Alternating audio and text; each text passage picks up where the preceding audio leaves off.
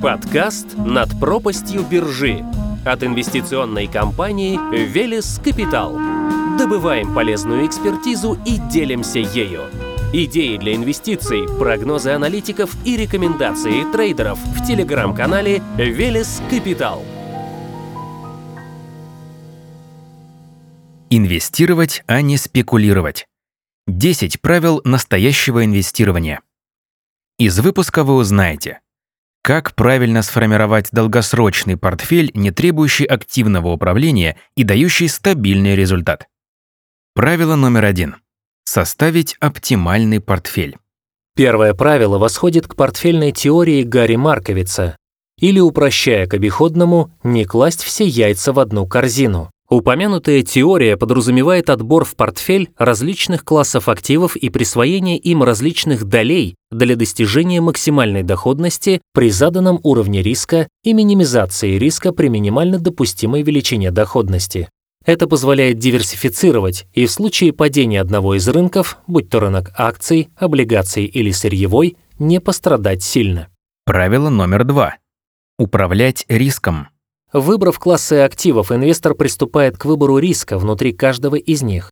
Так в облигациях предстоит определить качество, инвестиционные или с низким рейтингом, а также дюрацию, короткую или длинную в зависимости от ожидания инвестора в отношении ставок. Когда на рынке выходит большой объем денежной массы, такие решения принимать трудно. Ожидание доходности в облигациях снижается, а риски становятся выше, чем в акциях. Традиционно высокие ставки в облигациях компенсируют возможный риск просадки, но когда и корпоративные эмитенты, и государства размещают более длинные облигации с низкими ставками, риск падения этих облигаций непропорционален той доходности, которую они обеспечивают.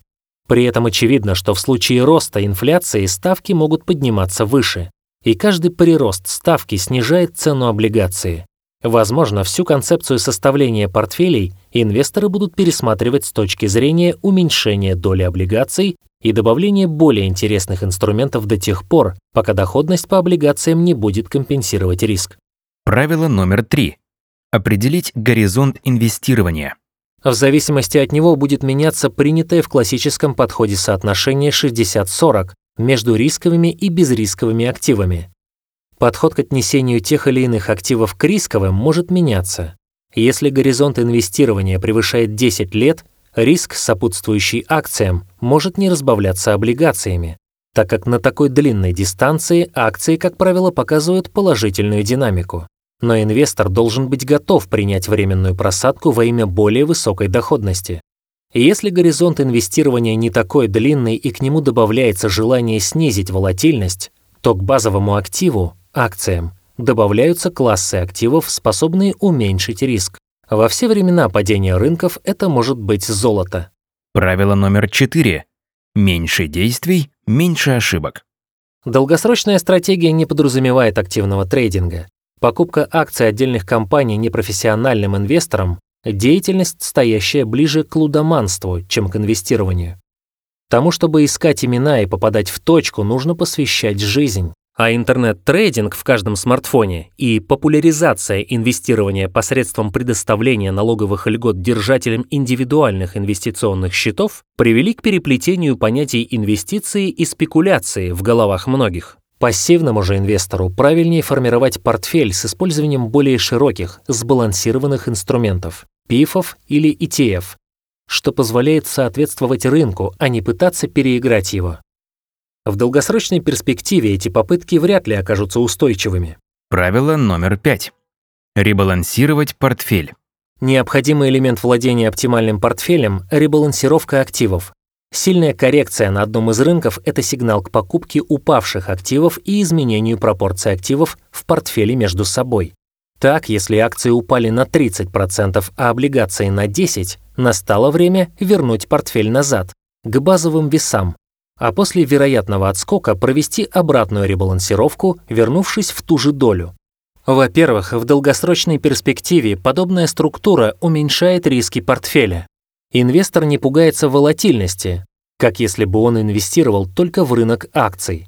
Идет плавно, не извлекая максимальную доходность, но однако же зарабатывает благодаря тому, что с годами за счет эмиссии и увеличения денежной массы и рынок акций, и рынок облигаций показывают позитивный тренд. Во-вторых, ребалансировка позволяет зарабатывать на колебаниях рынка. Продавая выросший актив, например, золото, инвестор может докупить активы на просевшем рынке акций. Правило номер 6. Не придавать повышенного значения моменту входа в рынок. Сама идея долгосрочного инвестирования подразумевает, что на изменения на рынке нужно реагировать по факту их свершения, а не ждать более подходящей точки входа, которая может не появляться довольно долго, и инвестор рискует недозаработать на растущем рынке. Если горизонт инвестирования достаточно длинный, инвестору не имеет смысла ждать вне рынка. Правило 7. Не гнаться за количеством. В портфеле допускается неограниченное число некоррелируемых между собой активов, конечно, при условии наличия ресурса ими управлять. Крупные фонды, стремясь к независимости от рыночных колебаний, добавляют к базовым альтернативные инвестиции, инвестируя в хедж-фонды.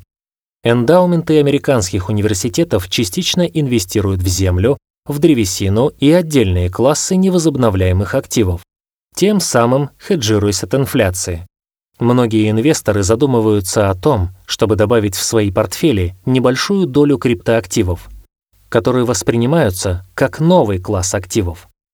Но это не отменяет самодостаточности базовой структуры, состоящей всего из двух классов – акций и облигаций. Каждый новый класс активов требует от частного инвестора времени для управления. Правило 8. Есть золото, а есть все остальное.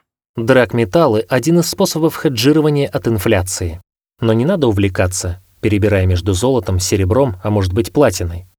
Ситуация на рынках меняется. Уследить за ней бывает непросто, а рекомендации управляющих правильны в определенный момент. При большом желании играть в эти игры можно вести ребалансировку внутри драгметаллов, уделяя место золоту, серебру и платине и варьируя их доли.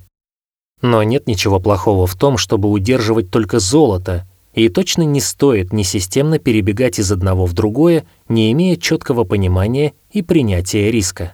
Ведь и серебро, и платина – более волатильные металлы, их бета к золоту гораздо выше.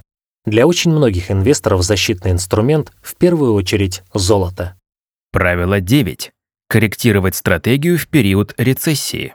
Кейнсианская теория, которую позже поддержали и монетаристы, подразумевает активное вмешательство государства в экономику и, в частности, увеличение доли государственных расходов в условиях ее сокращения. В период пандемии ковида отчетливо наблюдалось, как монетарные власти США компенсировали просадку спроса, смягчая фиаско рынка. Но так как одно лишь увеличение денежной массы экономику не улучшает, а за первыми дырами появляются следующие, то как только становится понятно, что экономика замедляется, разумный инвестор уменьшает долю рискованных активов, а именно а. уменьшает долю акций, б.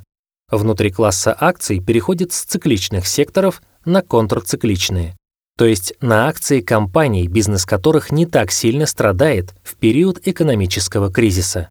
Эта рекомендация верна для ситуационного портфеля с более активным управлением в то время как долгосрочный портфель ребалансируется по факту изменений на рынке.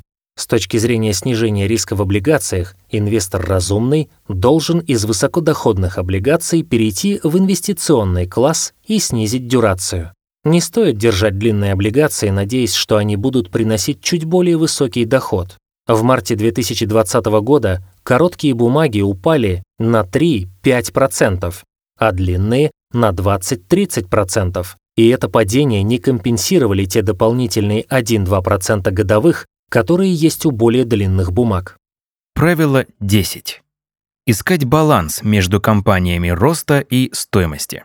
В период пандемии компании в секторах ритейла, общественного питания, транспорта и других, которые многими воспринимаются как защищенные от колебаний рынка, пострадали в большей или меньшей степени. Между тем, внутри ритейла в качестве защитного следует выделять класс товаров первой необходимости, без которых люди не могут обойтись. В секторе общественного питания – сети дешевого питания. Благодаря тому, что при ухудшении экономической ситуации люди режут свой бюджет и смещаются из более высокого класса потребления в зону ниже, у этой части бизнеса во время кризиса идет подъем. Не испытывают серьезного негативного эффекта в подобные кризисы и биотек-компании. В марте 2020 года сектор биотехнологий не упал так сильно. Плюс многие биотек-истории отыгрывались еще с 2018 года.